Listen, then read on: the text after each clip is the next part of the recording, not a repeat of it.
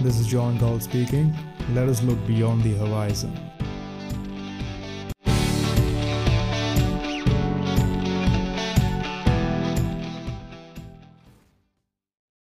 तो आज हम बात करने वाले हैं डिजिटल करेंसीज के बारे में and before I move ahead I will give away the caveat bitcoin जैसी डिसेंट्रलाइज्ड डिजिटल करेंसीज की बात हम नहीं करेंगे हम डिस्कस करेंगे स्टेट बैक्ड डिजिटल करेंसीज को यानी कि ऐसी डिजिटल करेंसीज जो कि गवर्नमेंट और सेंट्रल बैंक्स जिन्हें इशू करते हैं जो उनके इशुएंस को और फ्लो को कंट्रोल करते हैं। सो so, काफ़ी इंटरेस्टिंग टॉपिक है ये एंड मुझे काफ़ी टाइम से इस टॉपिक में काफ़ी इंटरेस्ट रहा है। सो डिजिटल करेंसीज जैसा मैंने प्रीवियसली बिटकॉइन के बारे में अपने एक पॉडकास्ट में कवर किया था यहाँ पे चीज़ें थोड़ी चेंज हो जाती हैं बिकॉज़ बिटकॉइन जो है it is a decentralize digital currency crypto currency and हम जिन करेंसीज की बात करें वो है सेंट्रलाइज यानी कि गवर्नमेंट और सेंट्रल बैंक के कंट्रोल में रहने वाली डिजिटल करेंसीज आई थिंक सारे लोगों ने इस चीज़ पे ध्यान दिया है कि पिछले कई सालों से ये बात चल रही है कि we need to move away from a cash society and move towards a cashless society यानी कि हम जो कैश यूज़ करते हैं, चाहे वो in the form of coins हो या फिर in the form of notes उन्हें छोड़कर डिजिटल ट्रांजेक्शन पे ज़्यादा ध्यान दें।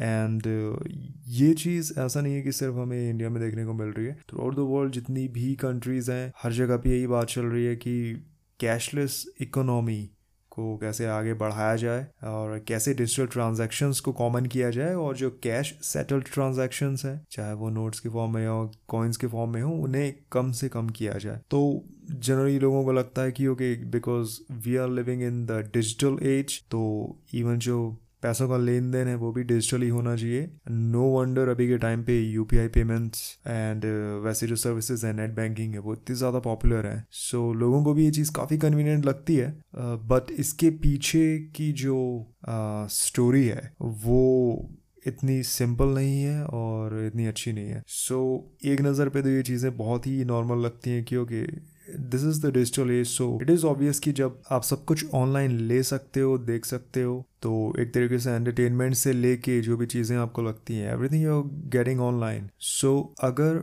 उन प्रोडक्ट्स एंड सर्विसेज़ को आप एक डिजिटल फॉर्म में या फिर एक डिजिटल मीडियम के थ्रू अगर आप उन प्रोडक्ट्स एंड सर्विसेज़ को एक्सेस कर सकते हो तो उनका जो पेमेंट है वो भी डिजिटल होना चाहिए। एंड यही चीज़ चल रही है। किसी भी आप शॉपिंग साइट पे जाते हैं, सारे पेमेंट्स आजकल ऑनलाइन होते हैं। यहाँ पे एक्चुअली चल क्या रहा है so you can call it a conspiracy theory but I don't think it is a conspiracy theory क्योंकि जो चीज़ें हैं वो सामने हैं दे आर क्वाइट एविडेंट यहाँ पे जो बड़े इंस्टीट्यूशंस हैं, उनका माइंडसेट क्या है, वो कैसे वर्क करते हैं, ये चीज़ें हमें समझना थोड़ा ज़्यादा ज़रूरी है। एंड यहाँ पे होने क्या वाला है कि जो कॉमन मैन है, जो कॉमन लोग हैं, उनकी चॉइसेस को कैसे चेंज किया जाए, कैसे इन्फ्लुएंस किया जाए? बिकॉज़ आपको पता है कि if you are in control of money if you can control the movement of money you can control the mood of the public and also the public sentiment generally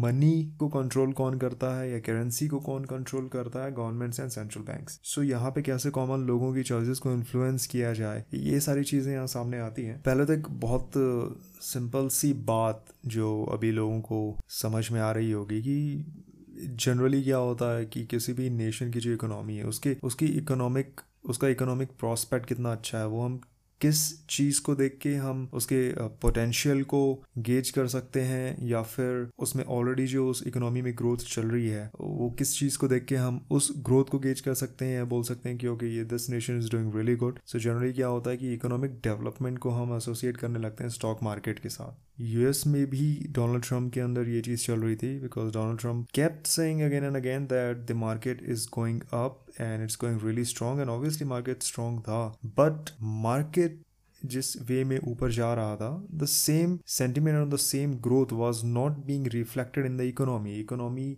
की growth जो थी वो actually उस वे में नहीं थी जैसे कि स्टॉक मार्केट की ग्रोथ थी। किसी नेशन की इकोनॉमिक ग्रोथ या आ, उसके इकोनॉमिक प्रोस्पेक्ट को जस्ट स्टॉक मार्केट देख के डिसाइड करना it is in right even अभी के केस में बहुत लोगों से मैंने डिस्कस किया तो उन्हें भी लगता है कि इवन ऐसे लोग जिनका मार्केट में कभी कोई खास इंटरेस्ट रहा नहीं है, उनका भी ये मानना है कि जो मार्केट कंडीशंस हैं और जो स्टॉक मार्केट है stock market actual market conditions को रिफ्लेक्ट नहीं कर रहा है। इकोनॉमिक शटडाउन है throughout the nation businesses नीचे जा रहे हैं, उसके बाद भी जो स्टॉक मार्केट है वो कंटिन्यूसली ऊपर जा रहा है। मतलब कि there is something other than the economic activities जो इस मार्केट को ऊपर ले जा रहा है ओके सो जनरली होता क्या है? कीनीशियन इकोनॉमिक्स अगर आपने पढ़ा होगा तो उसमें गवर्नमेंट इंटरफियरेंस को ज़रूरी माना गया है। कंडीशन इकोनॉमिक्स फॉलो करने वालों का कहना है कि कभी भी अगर कोई फाइनेंशियल क्राइसिस होता है या फिर फाइनेंशियल मेलडाउन होता है तो गवर्नमेंट का इंटरफियर करना बहुत ज़्यादा ज़रूरी है। गवर्नमेंट किस वे में इंटरफियर करती है? लिक्विडिटी प्रोवाइड करती है ओके अब गवर्नमेंट लिक्विडिटी कैसे प्रोवाइड करेगी? Government is not the one who is printing the money और controlling the money supply on its own it's actually the central bank so central banks और government मिलकर क्या करते हैं? वो मार्केट में लिक्विडिटी प्रोवाइड करते हैं। अब लिक्विडिटी प्रोवाइड करने के लिए डायरेक्टली कोई सेंट्रल बैंक या फिर कोई गवर्नमेंट सीधा सेंट्रल बैंक से पैसे लेके सीधा मार्केट में नहीं डाल सकती।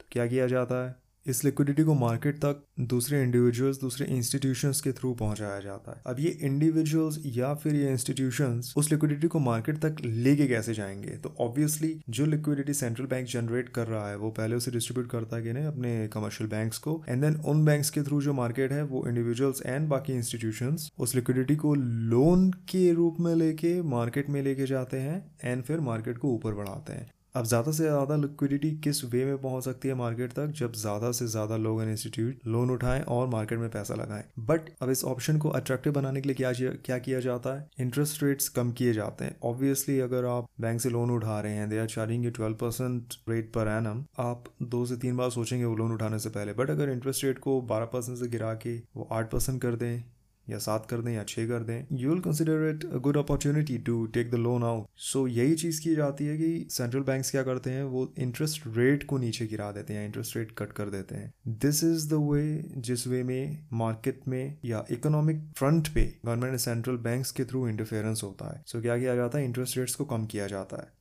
मैंने काफ़ी टाइम पहले एक आर्टिकल पब्लिश किया था मीडियम पे एंड उस आर्टिकल में मैंने एक पिक्चर अटैच की थी कि दुनिया के जो बड़े सेंट्रल बैंक्स हैं, वहाँ पे क्या रेट्स चल रहे हैं। सो मैक्सिमम नेशंस में जो सेंट्रल बैंक्स हैं, वहाँ के रेट्स जो हैं, वो they are lower than five percent किसी का चार परसेंट है, किसी का तीन परसेंट है। कुछ का ऑलमोस्ट ज़ीरो परसेंट पे है like the US and Bank of Japan and E C B European Central Bank की अगर बात की जाए तो वो तो नेगेटिव पे चल रहे है। सो so, यहाँ पे होता क्या है? अगर मार्केट में स्टिमुलस प्रोवाइड करना है और अगर एक फाइनेंशियल क्राइसिस चल रहा है या एक फाइनेंशियल मेल डाउन हमें देखने को मिलता है तो जनरली सेंट्रल बैंक्स क्या करते हैं? ये इंटरेस्ट रेट को कट करते हैं about 400 to 500 basis points 400 to 500 basis point यानी कि चार से पाँच परसेंट तक। सो so, आप ये देखिए कि जिन सेंट्रल बैंक्स का interest rate already five percent है और वहाँ पे एक फाइनेंशियल क्राइसिस होता है। And the need to cut their interest rate again by five percent तो क्या होगा? उनका जो इंटरेस्ट रेट है, वो सीधा ज़ीरो परसेंट पे आ जाएगा। जिसे जी आई आर पी जर्ब भी बोला जाता है zero interest rate policy US में काफ़ी टाइम तक ये चला था after the two thousand eight financial crisis market को स्टिमुलेट करने के लिए। एंड अभी भी ये चीज़ फॉलो हो ही रही है। इसके अलावा ऐसे सेंट्रल बैंक जहाँ पे इंटरेस्ट रेट जो है वो फाइव परसेंट से भी नीचे है four percent three percent two percent वहाँ पे अगर उन्हें फोर हंड्रेड या five percent five hundred basis points तक अगर आ, कट करना पड़ता है मार्केट स्टिमुलेट करने के लिए तो यहाँ पे क्या होगा जो इंटरेस्ट रेट है it will go negative interest rate अगर नेगेटिव जाएँगे तो इसका मतलब क्या है? इसका मतलब ये है कि you will be paid to take loans but you will have to pay the bank to keep you money in the bank ठीक है? यानी कि अगर आप बैंक में पैसे रख रहे हैं पॉजिटिव इंटरेस्ट रेट में क्या है? अगर आपको थ्री परसेंट का पॉजिटिव इंटरेस्ट मिल रहा है, यानी कि बैंक में अगर आपके, आपने जो भी अमाउंट रखा है, हर साल आपको three percent as positive interest मिलेगा उस अमाउंट पे। ओके? हर सौ रुपये पे, तीन रुपये बट अगर ये नेगेटिव इंटरेस्ट रेट कर देते हैं तो क्या होगा? यानी कि अगर आप बैंक में पैसा अपना रख रहे हैं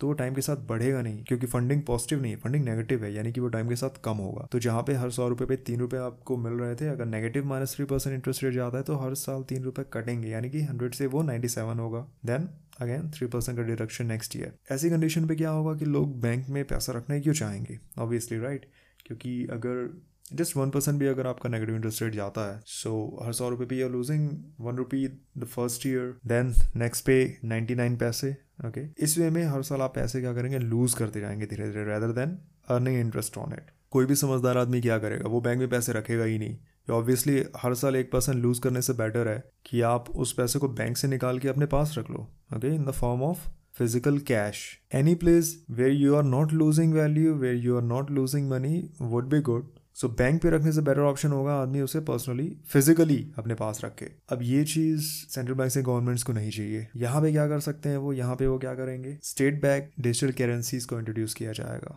डिजिटल करेंसीज को इंट्रोड्यूस करने से क्या होगा? अब जो फ़िज़िकल फॉर्म में करेंसी हमें मिलती थी या दिखती थी वो फ़िज़िकल फॉर्म में हमें नहीं दिखेगी।